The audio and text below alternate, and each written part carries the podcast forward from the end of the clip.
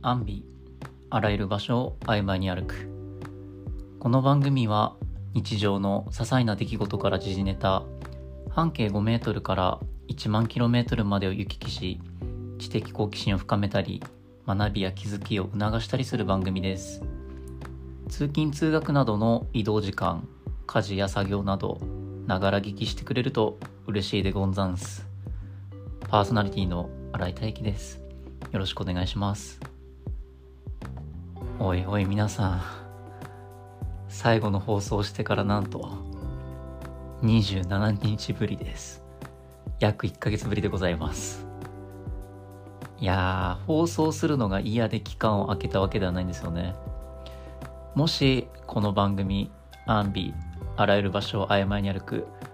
放送を楽しみにしている人がいたのであればそれはですねもうね会った時にハグしちゃうレベルです いや本当うんあんまり自分自身こういうことを言わなかったり言いたくないなって思う人なんですけどゴールデンウィークが明けてからほんとつい最近まで心が暴殺状態だったんですよね。いやたくさん試合を乗り越えてきました。5月5日マンチェスターユナイテッド戦1対0で勝利。5月9日エバートン戦1対5で敗北。5月15日アーセナル戦3対0で勝利。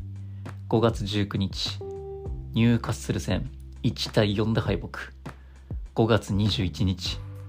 サウサンプトン戦3対1で勝利。5月25日マンチェスターシティ戦1対1で引き分け。いやー5月はね週に2回試合の時もありましてリカバリーが少なく本当に暴殺でした。でもありがたいことにでゼルビ監督が僕をフルで起用し続けてくれて監督やファンの期待に応えたかったんですよね。それに4月のブレントフォード戦以来ね全く点を取れていないことにモヤモヤしていましたのでこのラジオの収録の時間とか準備の時間をコンディショニングを整えることに、うん、当てていました。だがしかしバットシュートを打っても打ってもディフェンスに阻まれるしゴールポストにも嫌われるしつい最近の試合でゴールを決めたかと思ったらハンド判定されて無効にななっちゃいますし5月中に点を取ることはできませんでした。でまたチームも勝ったり負けたりと1試合ごとにもうね感情を揺さぶられるもうそんな試合が多かったんですよね。なんとかこの暴殺状態ではあったものの来季の EL ウェファヨーロッパリーグ出場を獲得することができてまあそこはそこで嬉しい一方でもう少しで手に届きそうだった CL ウェファチャンピオンズリーグまで行けなかった。それは悔しかったですね。まだ残り1試合明日ありますので今シーズン最後までやりきっていきたいと思います。応援よろしくお願いします。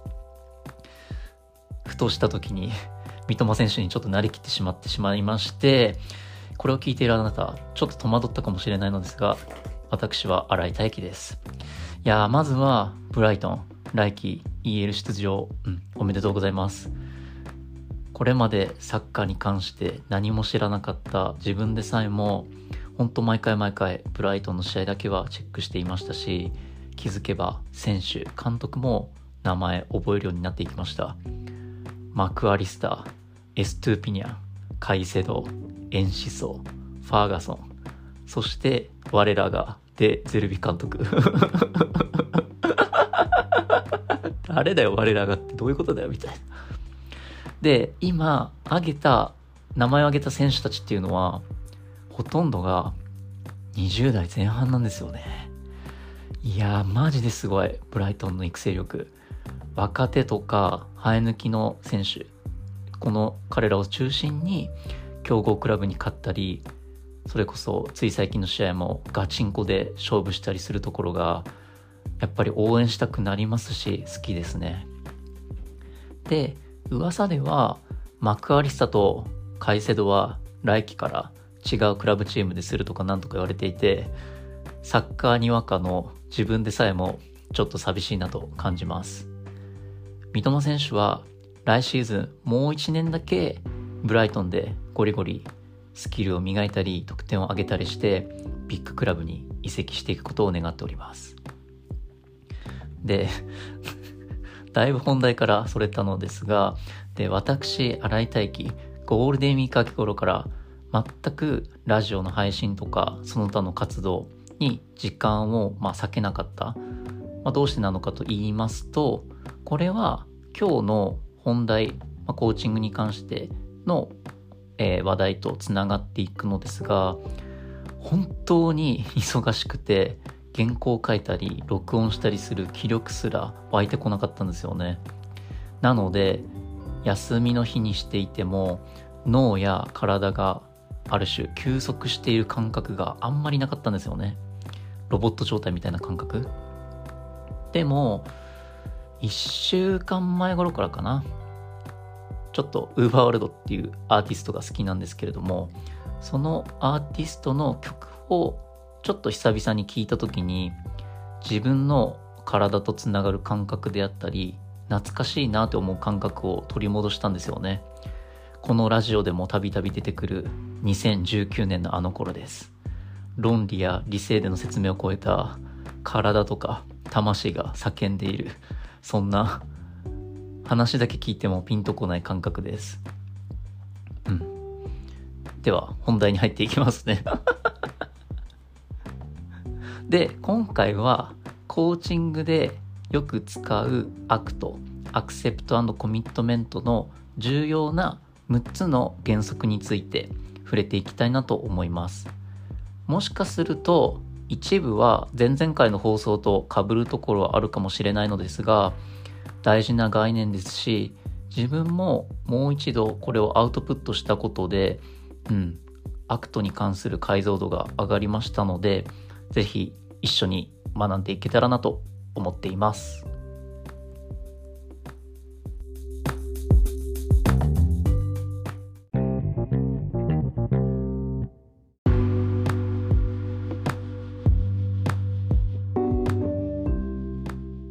はい。それでは始めていきますね。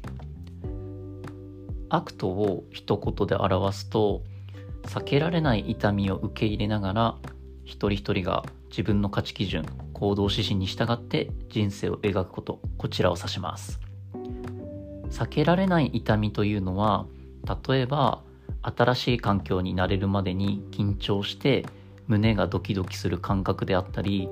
大事なプレゼンや試験などで成功するか点数が取れるかどうかそんなことを考えた時に胃がキリキリするようなものなどがあります。で、一般的にはそのような痛みが自分の体に発動してしまったら、その痛みは悪いものだと判断を起こし判断してしまい、それを取り除こうと試みます。例えば、必要以上にアルコールを摂取したり、夜遅くまでスマホを眺めたりするなどがあります。これは意識的というよりかは無意識的に行ってしまう行動です。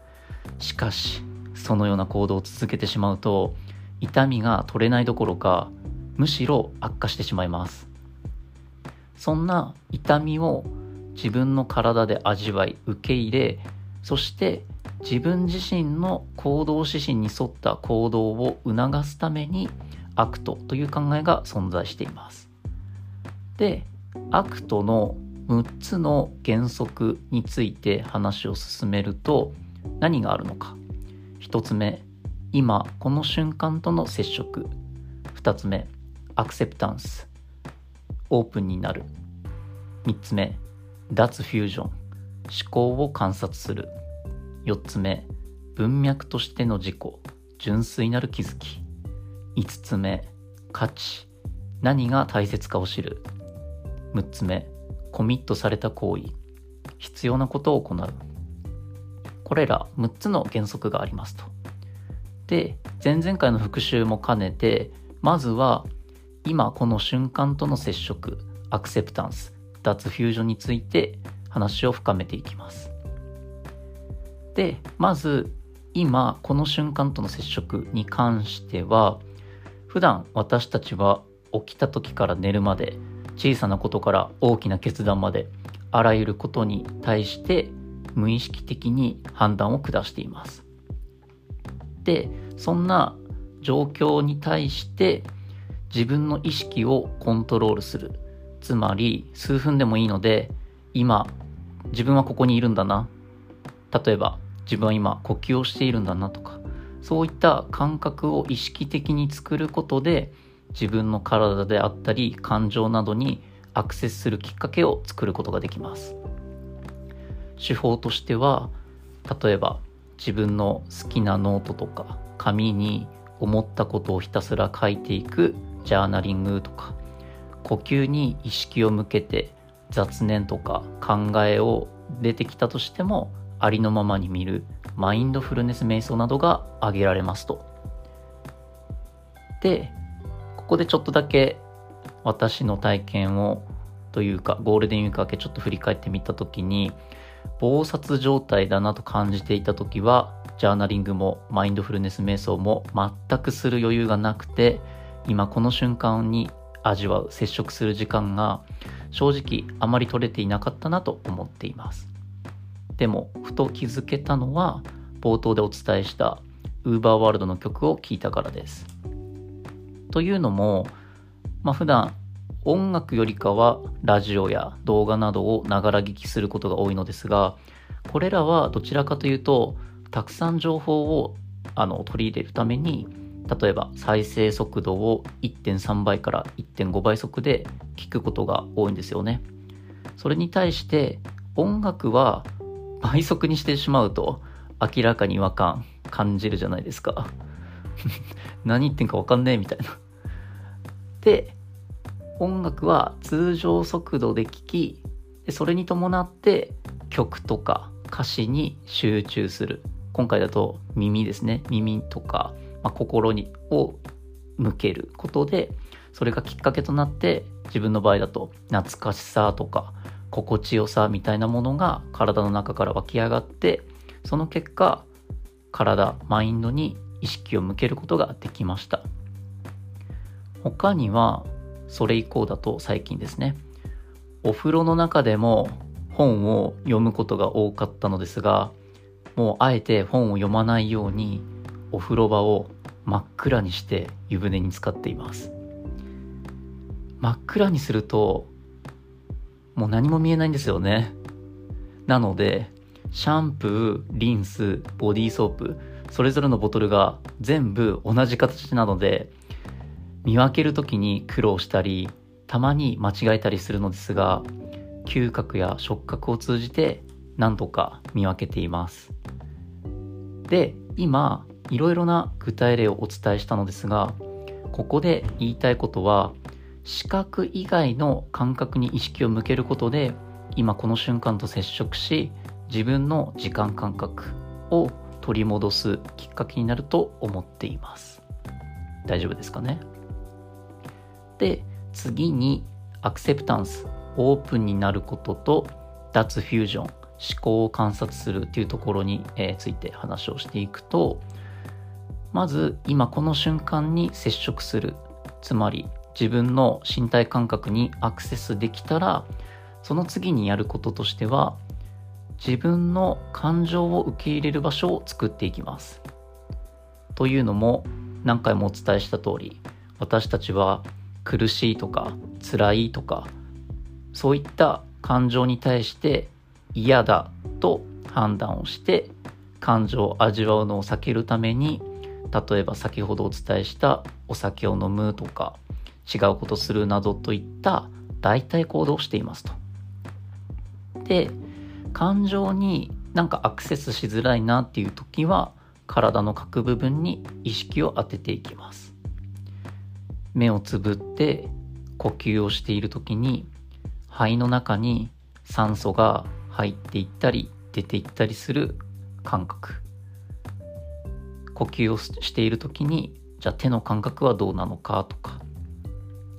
椅子に座って呼吸をしている場合はお尻の感覚はどうなのかとか足の感覚地面に触れている感覚はどうなのかなど各部分にそれぞれ意識を向けていきます。でそれをやっていくと体の感覚っていうものが少しずつ蘇ってきてどこかしら痛みがあったりモヤモヤしているところが出てきたりします。例えばそれが頭の中にもやっとしているなと感じたらじゃあそのもやっとしているものは何なのかこちらを明らかにしていきます。例えばそのもやっとしているものの大きさはどれくらいなのかとか形色匂い触れた時の感覚というのはどんな感じなのか。もしそのもやっとしているものに名前を付けるとしたら何と名付けるかとか。コーチング問いかけを通じてもやっとしているものが明らかになっていったらそれに対して自分の意識のもとでいいので触れてみたり伸ばしてみたりしていきます。最初だと慣れないうちはなんか触るのが怖いなって思う人も意識化で少しずつ味わっていくことで感覚としてあそろそろ触れられそうだなとかちょっと伸ばせそうだなと、えー、変化していく人が多いです。でえー、これを体感していくとそのもやっとしているものつまり痛みが発動している原因本当の願いっていうものに気づくことができます。必要以上にアルコールを摂取している人がいて痛みを味わったことで本当は今まさに緊張しているんだけどチームのみんなに応援してほしい。自分の存在を認めてほしいんだなという。そういうものが出てきます。それに気づくことで苦しいとか辛いっていう感情と自分自身の体が分解脱フュージョンされてじゃあチームのみんなに応援してほしいとか認めてほしいそんな願いを実現するために自分ができることは何があるのかなと考えられるようになります。ここでようやく考えるきっかけができます。ここまでは前回の復習も兼ねたものになります。ここから残りの3つ、文脈としての自己、価値、コミットされた行為について話をしていきます。で、文脈としての自己に関しては、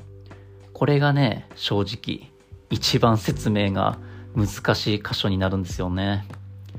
別の言葉で表すと、純粋なる気づき。つまり、自分が何かに気づいたことに気づくことです。なんか今、これだけで今気づくとか気づきが3回くらい出たので、聞いているかあなたからすると、え？どういうこと？ってなっているかもしれないのですが、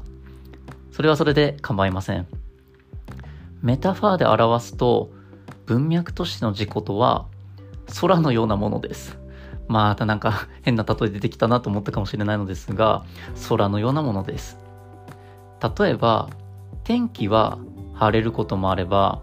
雨や雪が降るなど常に変化していきますよね。それによって被害を受けることもありますが空というものは被害を受けていません。天気がどうであれ空自体はあるがままに存在していますと。大丈夫かな？これを今の概念というかメタファーを強引に我々の、え、体とか思考とかに置き換えると一人一人自分っていうものを持っています。この自分というのは思考であったり大事にしている価値観であったり心情などが含まれています。でその自分というものは、えー、常日頃嬉しい楽しい辛い退屈だななど感情が常日頃発動していて環境によって変化して体調にも現れたりしていますと。しかし感情がどういうふうに変化していたとしても自分自身この自分っていうものがこの世に今現在はある存在していることは変わらないですと。自分が存在していることは不変である変わらないっていうことを理解し感情や体に反応があってあこの感情を味わうのを避けていって代替行動していたんだなと気づくことでその行為は文脈としての自己つまり純粋なる気づきに近づいていきます。まあ要するにあくまでも大事なこととしてはあ自分は今辛いんだなと自覚できればそれ自体が文脈としての自己であり気づけたことで先ほどお伝えしたアクセプタンス、えー、受け入れること脱フュージョン、えー、分解するこれを促してくれます。もうここはへーっていう感じで大丈夫です。で次に価値何が大切かを知るっていうところに入っていくのですが先ほどの4つが身体感覚で、えー、味わったり自覚できたりすることである種まっさらな状態で自分の価値何が大切か行動指針は何かについて向き合っていくことができます。ここで注意したいのは価値と聞くと経済学の付加価値や使用価値といったものが浮かんでくる人、えー、いるかもしれないのですが今回は価値というものを、えー、以下のように定義していますと。価値とは自分は人生でこれをやりたいこれを大切にしたいいつもこんな風に行動したいことを言葉にしたもの自分の行動を、えー、どう、えー、築いていくか軸となるものを指しますと。例えば自分の価値は愛を持って人と接するとか日々成長するために難しいことであっても挑戦するなどが挙げられます。会社だとミッションビジョンバリュー MVV とか個人だと、え、前々回かその前かでお伝えしたナラティブキャリアカウンセリングの、えー、質問で扱う座右の銘とか指針となる言葉に、えー、該当します。で、えー、また価値に関して大事なこと、まあ、設定する上で大事なことは5つあります。結構ありますね。1つ目は価値は今ここに存在している。一方でゴールは未来に向けられていると。というのもゴールのみに従って、えー、せっかく身体感覚整ったのにゴールのみに従って行動してしまうと短期的には成功したとしても慢性的な欠乏感欲求不満を、えー、抱くことが多いです。なので大切なのは人生の一瞬一瞬を自分の価値に従って生きているか。まあ要するに自分の価値を明らかにした上でゴール目的地を設定することで欠乏感とか欲求不満といったものを、えー、生み出すことを防ぐことが、えー、できますと。2つ目は価値は正当化しなくて大丈夫です。価値というものは、えー、例えばアイスクリーム好きなアイスクリームのようなものになります。アイスだとバニラとかイチゴとかチョコレートなど様々なものがあって、その時期に応じて好きな味って変わっていきますよね。なので、私は今バニラが好きだからバニラを大事にする。以上。もうそんな感じで決めちゃって大丈夫です。3つ目、価値に優先順位をつける。まあ、いくつかその価値、大事にしたい行動指針が出てきた時にじゃあそれを作った時期とか置かれた環境によってどの価値を大事にするか優先順位をつけることで行動しやすくなります。例えば自分の場合だと一人で作業するときは没頭することとか知恵をうまく駆使することこれらを大事にしているのに対して共同で何か作業するときはメンバーを信頼するとかえ安心安全な環境を作るなどがあります。うん。4つ目、価値は軽く持っている状態で大丈夫です。せっかく定めた価値っていうものをそれにのみに固執してしまいますとその価値と自分の体がフュージョンしてしまいます脱フュージョンじゃなくてフュージョンつまり合体してしまいます合体してしまうとどうしても従わなければいけない命令のように息苦しく重たく感じてしまいます。5つ目。価値は自由に選択することができます。価値選択というものに義務はありません。その価値がその時の自分にとって大切なのかしっくりくるのかそれを判断基準とすれば OK です。で今お伝えした丸1から丸5を参考にじゃあ自分が大事にしたいことってなんじゃらほいみたいな感じで定めていきます。で定めることができたらラストですね。コミットメント。必要なことを行うっていうところに入っていきます。でコミットされた行為というのは価値に導かれ動機づけられながらより広範囲の効果的な行動パターンを取ることです。価値をもとに目的地やゴールを設定しゴールを達成するために具体的にどんな行動が必要かを確認していきます。で、えー、途中述べたどんな風に行動を決めていけばいいのかどのようにゴールを設定すればいいのかと言いますとスマートの法則があります。SMART スマートなんか急に発音良くなったね。の法則があります。これは多分ビジネスパーソンの方々だと一度は聞いたことがあるかもしれません。S は specific 具体的。いつどこで誰と何をするのか。M は meaningful 有意義。それは自分の価値に従って設定されているか。A は adaptive 適合的。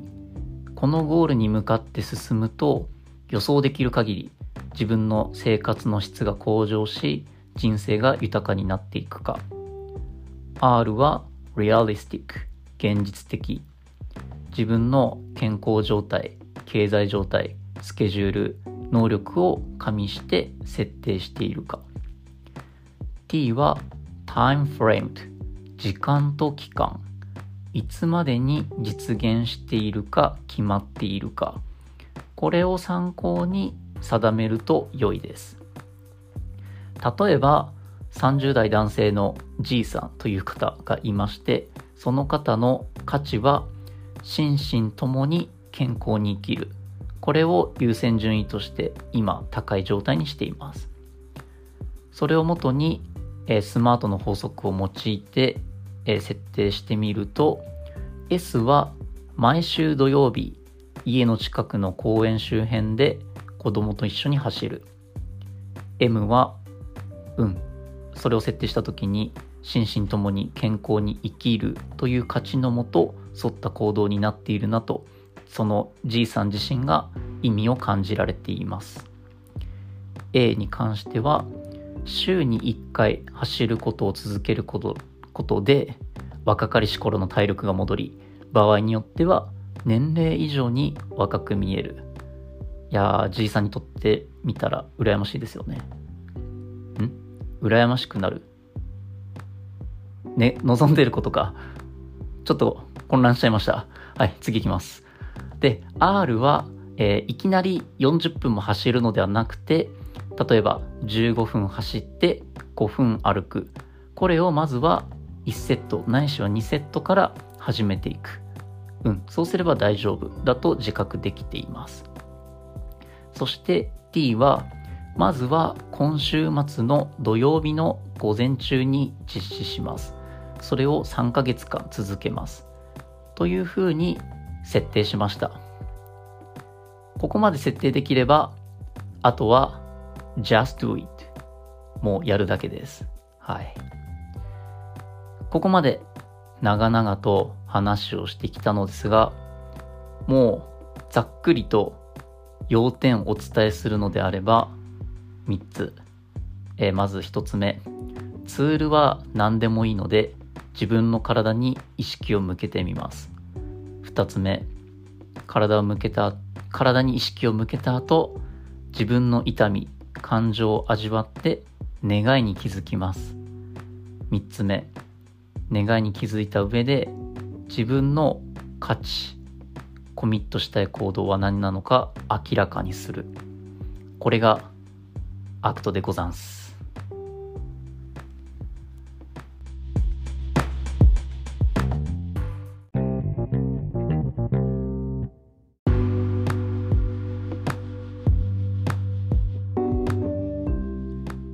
はい、いかがでしたでしょうか？約1ヶ月ぶりだったということもありましたので本題がだいぶ長かったのかな？それともいつも通りだったのかな？忘れちゃいましたね。で、えー、今日今放送した内容というのはノートでも見ることができますのでこの音声だけで腹落ちしなかったりもう少し文字を読んで理解したいなって思う人は概要欄よりノートのアクセス URL が貼ってありますのでそちらご確認くださいませ。で、えー、告知ちょっとさせてください。今回はなんと3つも告知があります。はい。で、えー、前々から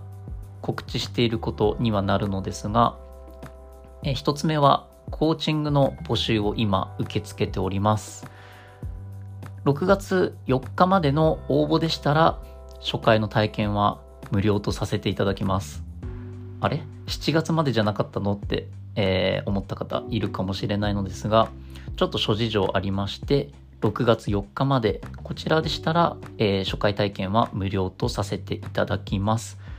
なので、えー、6月4日までに応募してもらって、実際に実施する日を5日以降であれば無料となっていますので、そこはご安心くださいませ。で、えー、6月5日以降にもし、えー、応募したということになりますと、えー、セッションする前に、えその初回体験の料金をいただくことになりますので、こちらご了承くださいませ。じゃあどこから申し込みすることができるのって思った方いるかもしれないのですが、こちらも、え概要欄より、あの応募フォーム URL 貼ってありますので、そちらより、えご記入くださいませ。はい。えー、今まで説明してきた ACTであったり、なんか自分を知るナラティブキャリアカウンセリングであったり、その他自己効力感を高める4つのステップに基づいたコーチングであったり、他にもただ話を聞いてほしいとか、テーマがあればそのテーマについて深めていきたいなど、あの、本当各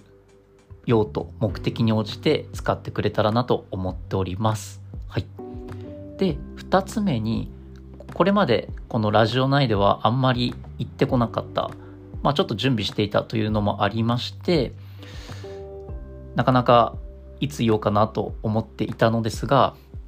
えー、アンビ、えー、あらゆる場所を曖昧に歩く。こちらはラジオの番組名となってはいるのですが、アンビも本格的に、まだ事業とまでいかないのですが、え、いくつか講座を始めていこうと思っております。というのも、え、私、新井大輝は、えー、普段コーチングだけではなくて、英検とか TOEIC をはじめとする英語系のコンテンツ発信したり教えたりしていますし、え、あとは特に高校生の小論文とか死亡留書などの、えー、添削とかあのどういうふうに書けばいいのかっていうのも行っているのですが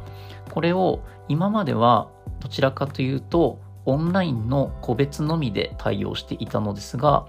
これを本格的にあのグループないしは集団でやっていこうと今、えー、企てておりました。その準備も踏まえて、特にゴールデンウィーク明け以降、ちょっとバタバタしていたんですよね。で、いつから始まるのかと言いますと、こちら、えー、個別は随時受け付けております。集団ないしは6回とか3ヶ月のプロジェクトないしはコミュニティでの活動ってなりますと、えー、本格的に始めるのは7月1日からになります。7月1日にその体験授業みたいなものを、えー、設けますので、何かちょっとでも気になるなっていう方は、えー、お問い合わせフォーム、こちらも、あのー、URL、プロフィールの概要欄に記載しておりますので、そちらよりご確認くださいませ。はい。で、3つ目。こちらも大事になってきます。本を出版することになりました。え、どういうこと？みたいな。本を出版するのは三笘選手です。びっくりしたかな？えー、ラジオでも何回も、えっ、ー、と、演じさせていただいている三笘薫選手が、なんと6月22日に双葉社より本を出版されます。えー、タイトルがですね、ビジョン、夢を叶える逆算思考。わあ、夢叶えられるかな？で、この本はどういう本かと言いますと、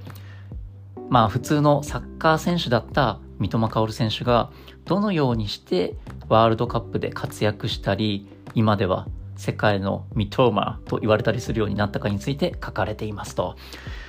具体的にはね、逆算思考、ドリブル練習法、食事メニュー、自分だけの武器の作り方、教育観など多岐にわたります。で、この本誰に読んでほしいのか、ちょっと三笘薫選手になりきった時に、まずはサッカーしている子供たち。いや、サッカーしてなくてもいいかな。うん、僕のことが好きな子供たち。そして、サッカー選手全世代。で、サッカーを中心にスポーツを推している、教えている指導者の方々、ご父兄、あるいはビジネスマンの方もありかなと。うん。もう、老若男女、幅広い方々に読んでいただけると嬉しいなと思っております。ぜひ、Amazon よりご予約くださいませ。いや自分もいつか本を出すってなったらこんな感じでアピールするんでしょうね。もちろん自分もビジョン、夢を叶える逆算思考、買っていきます。発売日が6月22なので、うん、発売日になったらいつも行っている書店で買おうかなと思っております。三笘選手に進駐します。はい。最後まで聞いていただきありがとうございました。パーソナリティの新井大輝がお届けしました。以上です。